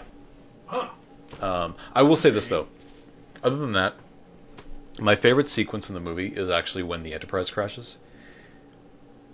I just think that every time, so I think the special effects in this movie sometimes don't get enough credit because they're actually really, really amazing special effects, and I think that when um, you see the Enterprise crash, like I see it crash and I like I totally believe that you know like a three million ton starship just crash Yes. landed on a planet. You know. That's it does look good. Yeah. Um. But yeah, I mean, I think that's other than that, like that's that's what I think the movie is most known for, at least in my mind. It's the crash of the Enterprise D, which leads us to the Enterprise E in First yeah, Contact. it's funny, but he's more known for that than the death of Kirk. for me, it is. I mean, For a lot of people, I think. I don't remember. two mo- there are two very important events in that movie. I mean, again, it's the death of Kirk and the death of the Enterprise D. So the Enterprise D that had been seen on Next Gen Ferris for seven. Bueller's buddy Yeah. as captain. I think what they should have done, quite honestly, is I mean, I could see the temptation to want to do a Picard meets Kirk movie, but one thing that I think the Next Generation films should have done and never did was, I mean, you you needed to bring Q into a movie. I mean, I don't know if you know can Q be sustainable for two hours? I don't know, but it just seemed like the logical thing to do because he was just such an ever-present villain on Next Gen that you would think, why don't you have a, why don't you have Q in a film, right? Like, I mean. In a That'd be way, tough 'cause in a the way, stakes. in a way, it kind of bookended it and closed the book on Q with the finale of Next Gen, and to bring it back would have been It can But- be tough because he changes the stakes because Yeah. nothing's real or doesn't have to be. I'll tell you one thing though. It'd be insane if he doesn't appear on Picard at some point. That would be How can you not? That Um, would be very but overall, weird. I or think if Picard has uh, dementia and you don't know if Q's there or if yeah. he has dementia, that would be fun. But overall, I mean, in spite of all of that, I still find Generations to be an entirely watchable film. I mean, it's not it's I not will great watch by it any way, again but it, anytime soon. I I can sit through it. I mean, I don't think it's I don't think it's bad. I just don't think it's it's just not great. I, I- like I don't really feel like there's really any truly bad Star Trek movie. I think some are more watchable than others, but I find this one to be entirely watchable. Yeah. Yeah. I've actually Um, never seen Into Darkness since the theater. No.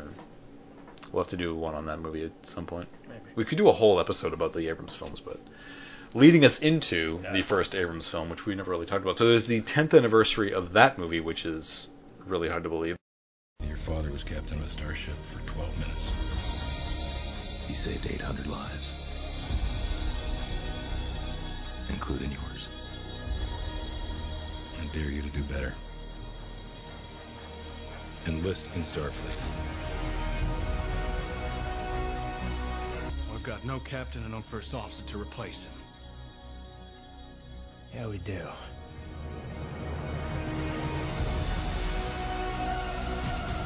You are capable of deciding your own destiny. The question is, which path will you choose? I find that this movie is getting. I feel like at the time it was pretty loved, but I don't feel like time has been very kind to it. Yeah, I think I mean, do you enjoy it? Did you like it? I liked it when I saw it, um, but it was it was like it was uh, it was an action film, Yep. like many of the Star Trek movies were. Yep. and the it Star also Trek had, character. and it had Captain Pike.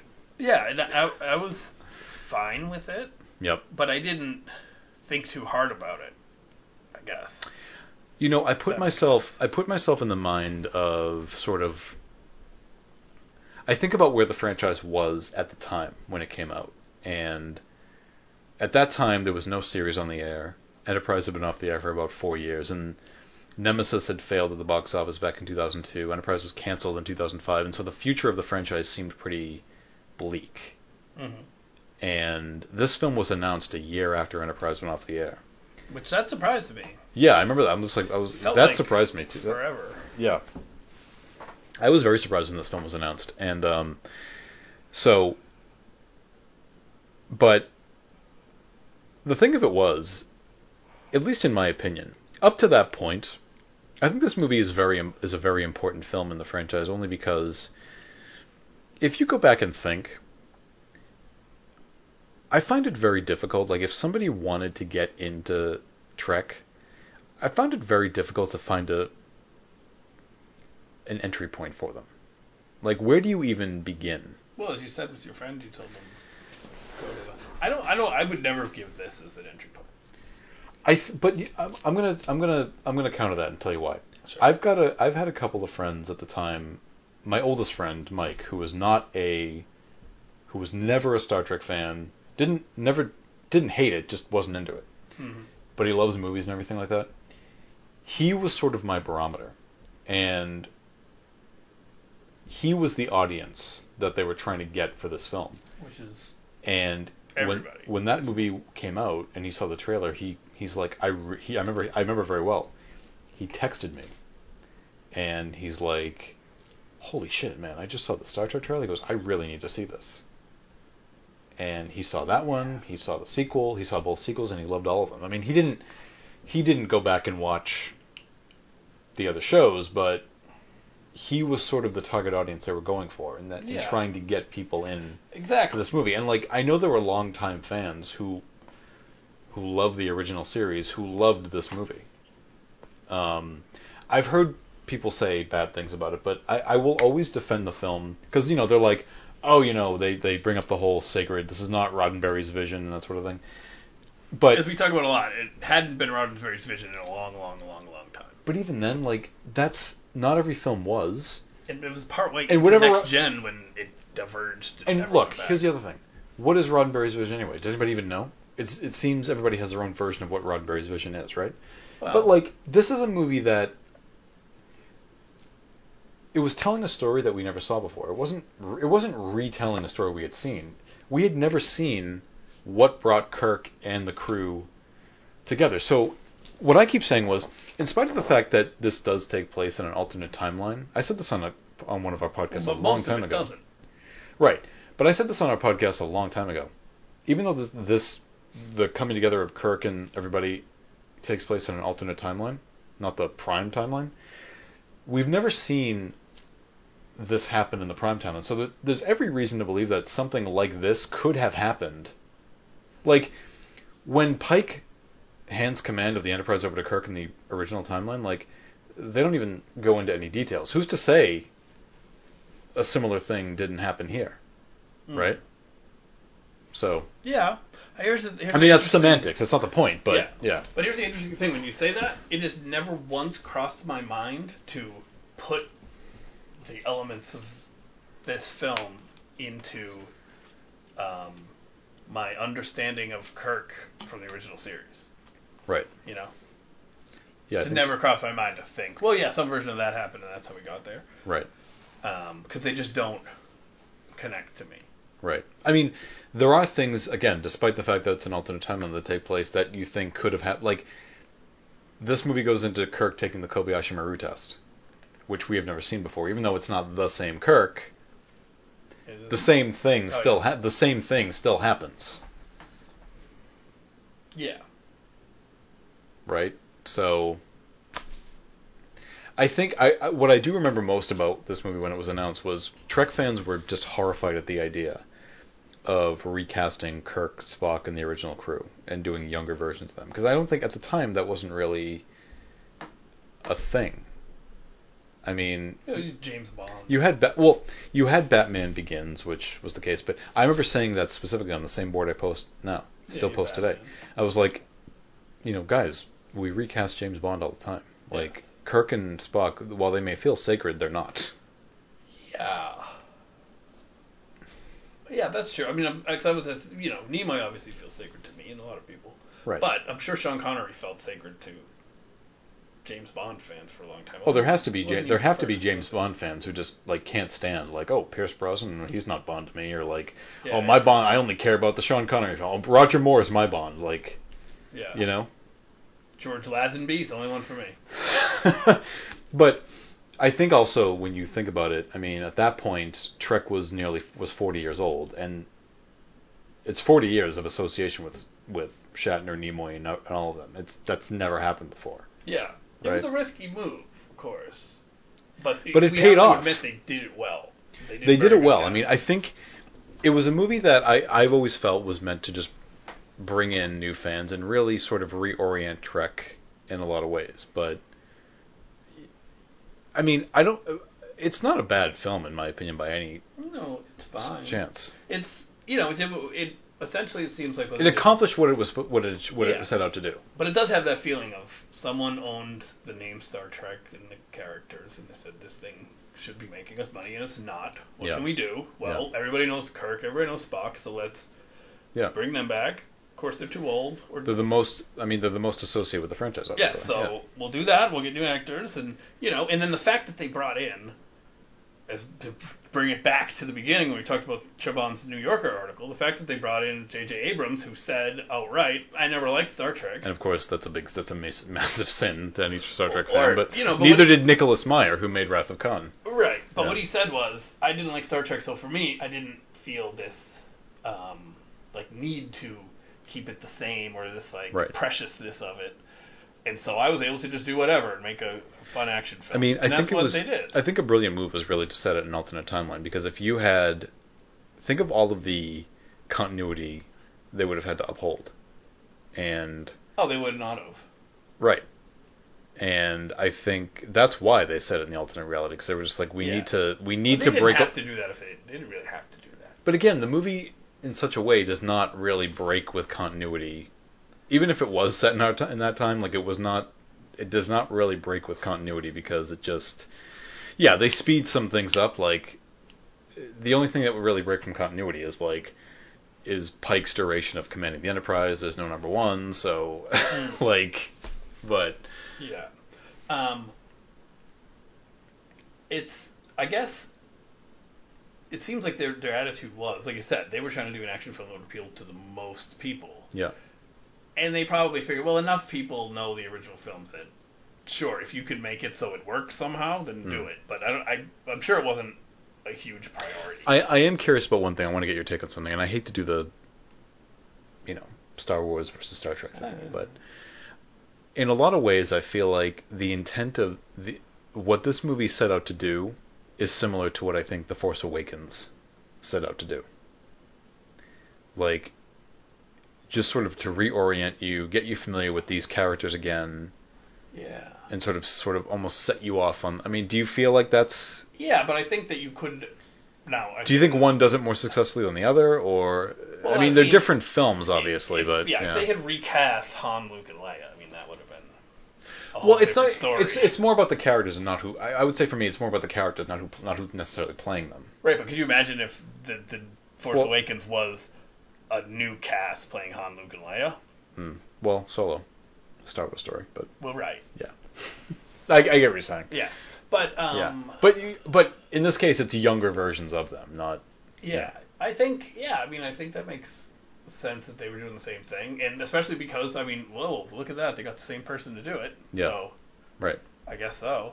Yeah, And if you think about it, the that was one of the critiques of The Force Awakens is that it was more of just an action film. It kind of followed the f- original Star Wars movie, and it Yeah. didn't get that. It didn't didn't like worry too much about h- the Force and how it all works and Right. whatnot. It was still it was sort of um, like a shorthand of that. yeah. I mean, maybe it isn't the best comparison to make, but I've always sort of, I've always kind of viewed those two films as like trying to do the same th- similar things to their respective. I think they're trying to do similar franchises. things, and I think Yeah. they both miss a core part of each. Mhm. I think that in S- Abrams and Star Trek missed what we talked about in Chabon's article, Yeah. which is this idea of universal inclusiveness and Right. you know the big ideas being Right. important. And then I think in Yeah, it was a big action movie. it was a big action movie, Yeah. and I think in The Force Awakens what they forgot was the spiritual, Mm-hmm. you know, pseudo spiritual um, uh, side that Lucas brought to. Um, Yeah. to Star Wars, which was sort of this hodgepodge of like Eastern. Their respective creatives' influence does not feel present.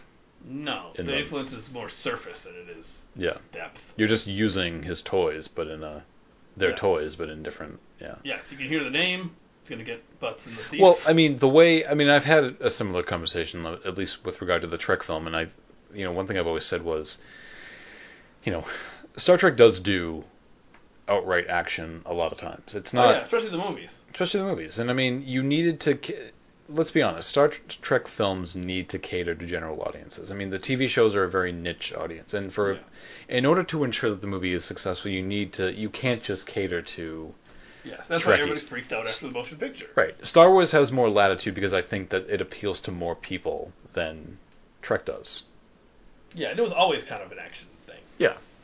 It As was much as built, there and, was- and it started off as a movie. It wasn't. It's not going from a TV show to a film, No, right? and as much as it had that pseudo spiritualism over it, it really was, as has been pointed out many times, the the classic tale of a hero and you know the call to Yeah, duty I mean, and you I reject think- the call and then you take it and the wise master gives you some advice. I mean, despite the fact that this was an action film, you, s- there still could have been room to throw in a little bit of something. of that. I mean, I do think that of those three films, Star Trek Beyond gets closest to Yes. the essence agree. because even though it is an action film, I really took to the idea that eh, like that like Kirk's personal arc like he's getting tired. He just doesn't know if he wants to do this anymore. Like is there any you know, do I you know, he was thinking like do I want to take the admiral position and just is there any more to this and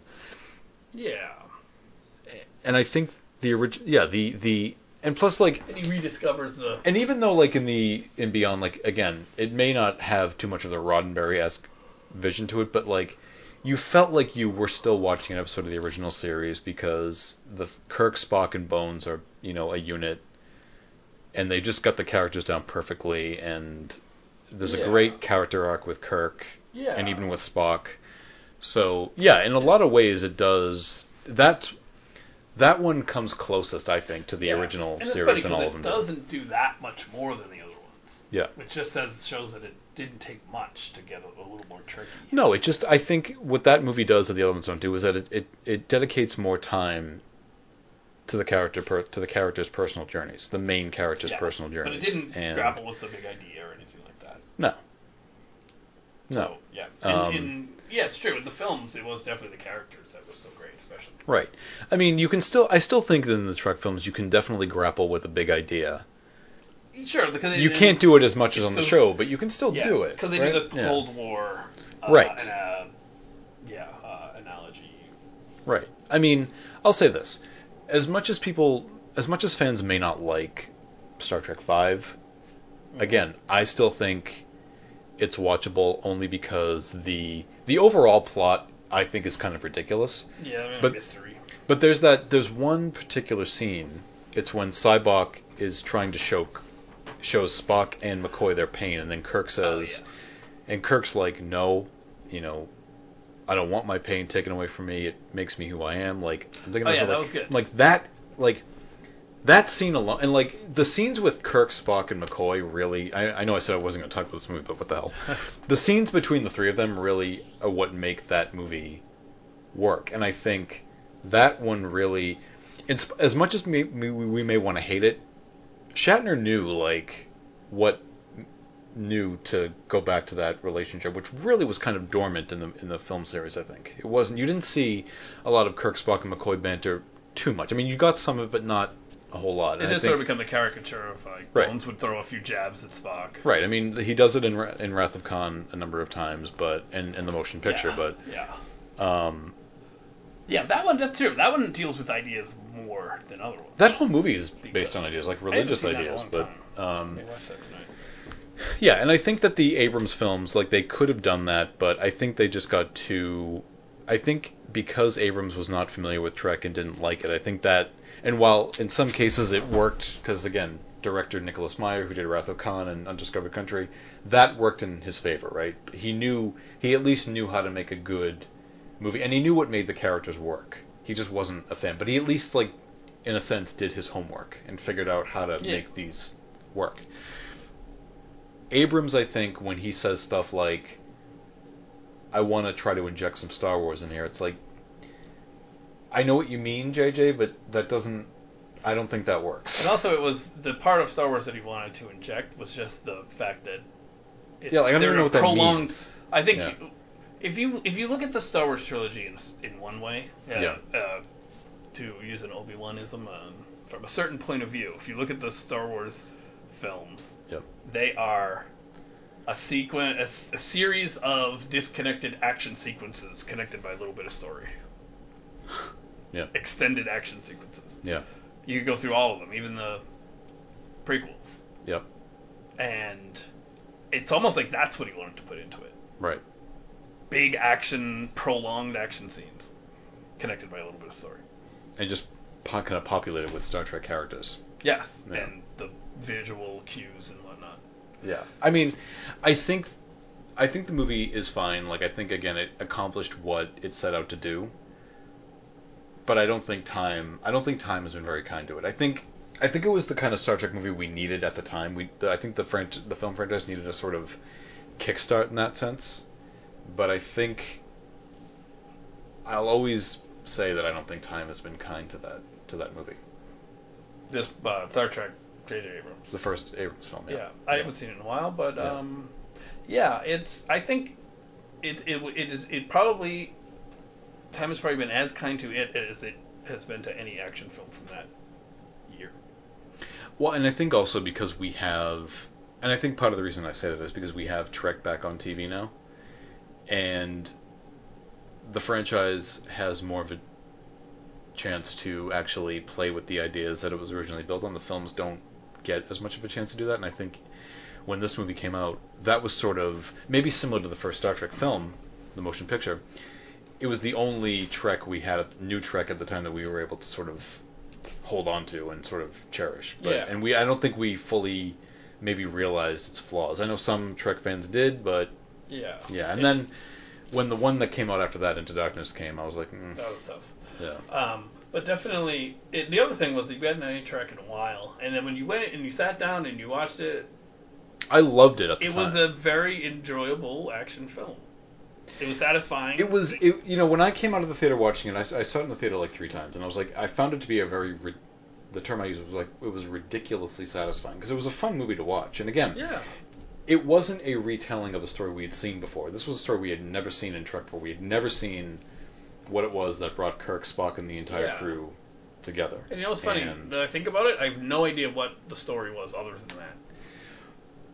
and I think that's and I think Because I but- didn't rewatch it. For Well, you know this. why though? I think, but I think that's, I think that's kind of the point, right? Like, yes, there was an existential threat they had to deal with, but Yeah, I couldn't tell you what it was. the stakes were high. But that wasn't the point. The point was Oh, to wait, show. it was a bad guy in a big black ship. Yes, Okay. which we don't care about. It was Never saw that before. because you needed to, because it's like, what were the circumstances that bring them together? And they just had to create some sort of ancillary threat to do that. But that was not the point oh, wait, that was Spock. and of the Redman. movie. Okay. that okay. wasn't the that was not the point of the movie. The point of the movie was to see this Yes. crew But- come together. That's why I'm like it's okay to not grapple with an idea because you want to, it's telling a story about how this family Right. came but here's the together. brilliant part. yeah If you wanted to, yeah you could see the film as about Spock and his journey in that, the original Spock. yeah So it gave, if you were a fan of the originals, it gave you that to hold on to. right. It's like, oh, I'm seeing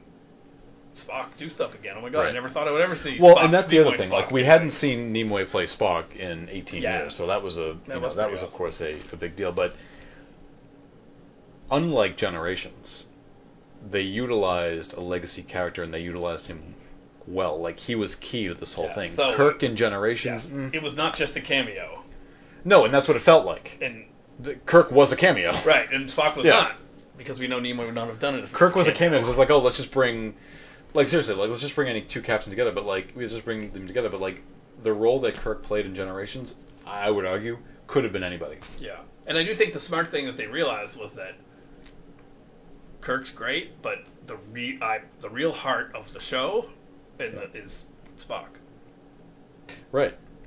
and that's It's Yeah. both, but if you have to pick I think one, he's more beloved. yeah.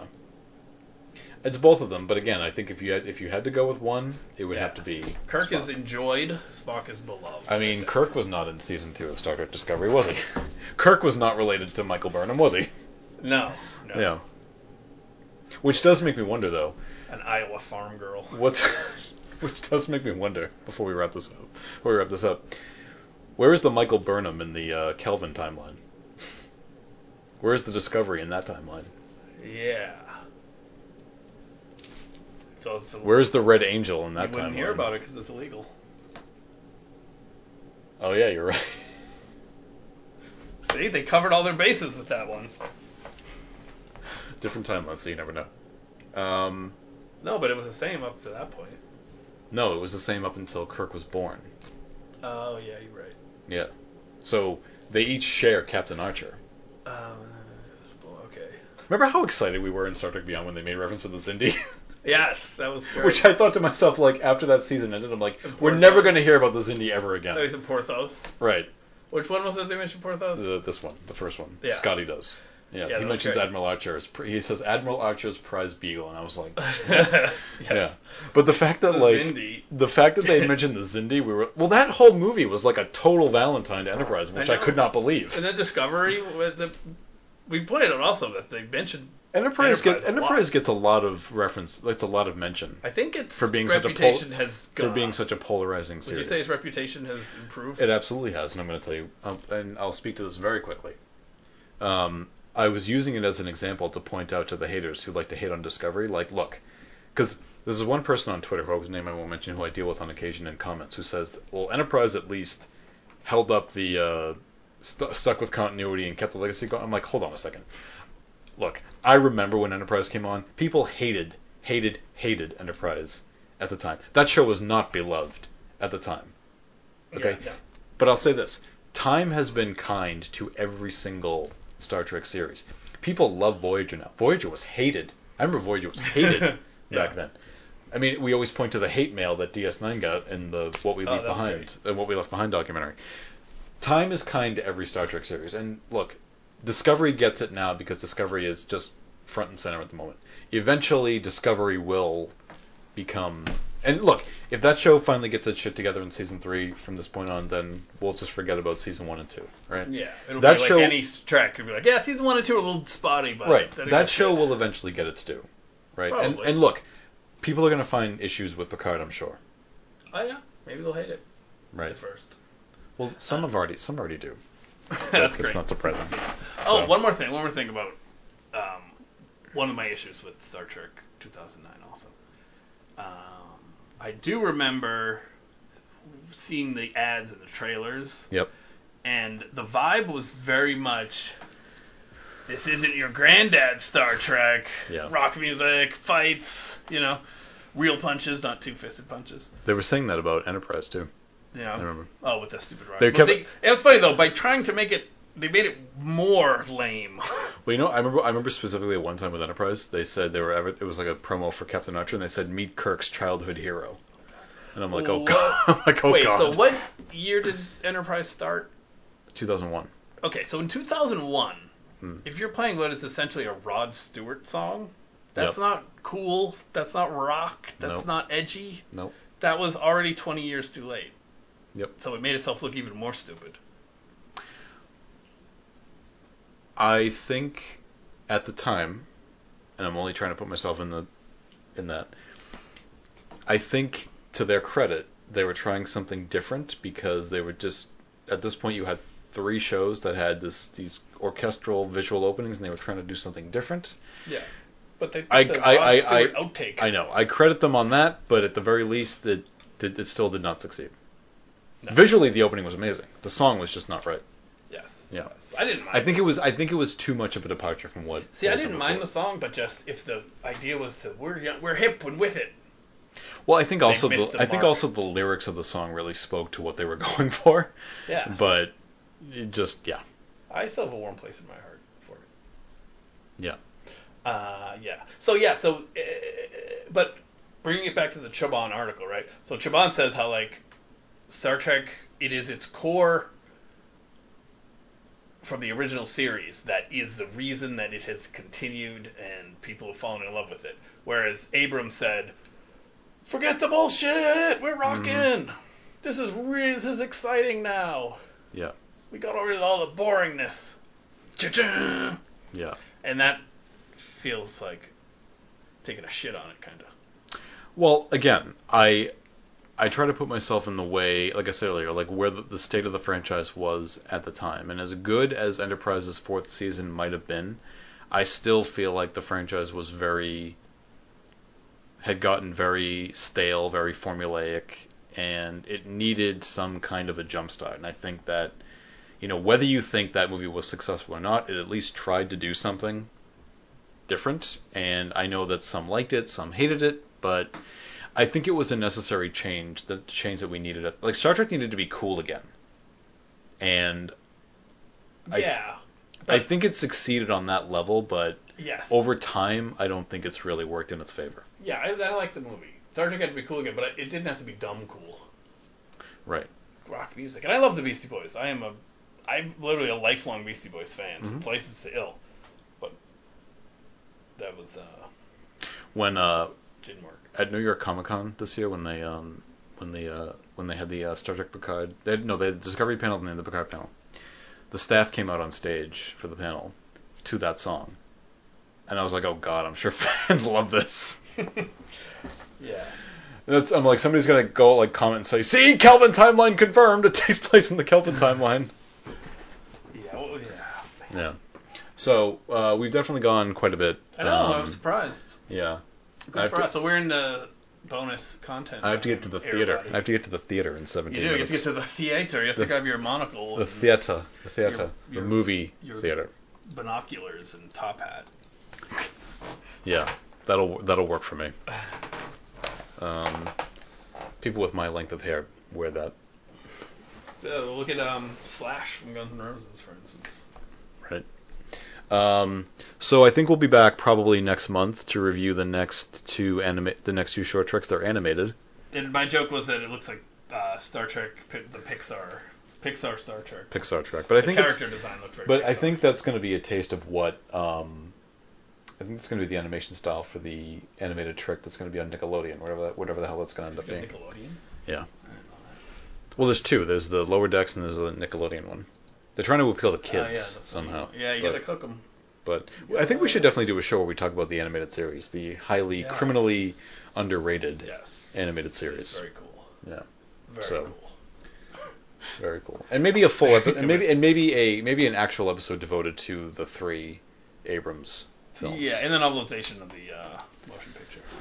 God, whenever we get to that, But seriously, aren't the prefaces great? there, I, I, I, I began listening to the audio version, and I'm like, I don't know what am I listening to. I couldn't tell if I'm listening to like an author or actually Kirk, and then I'm like, wait, so it's an author, so Kirk is the author, but yeah, it was confusing at Yeah, first. 'Cause it's Kirk commenting on the book right. and commenting on how It doesn't the really- book is closer to the real events than the movie. 'cause, It- like they both exist. It doesn't really work though as an audiobook No. though because it's it's confusing Yeah. as an audiobook. and it's then the second obvi- one though is Roddenberry writing as if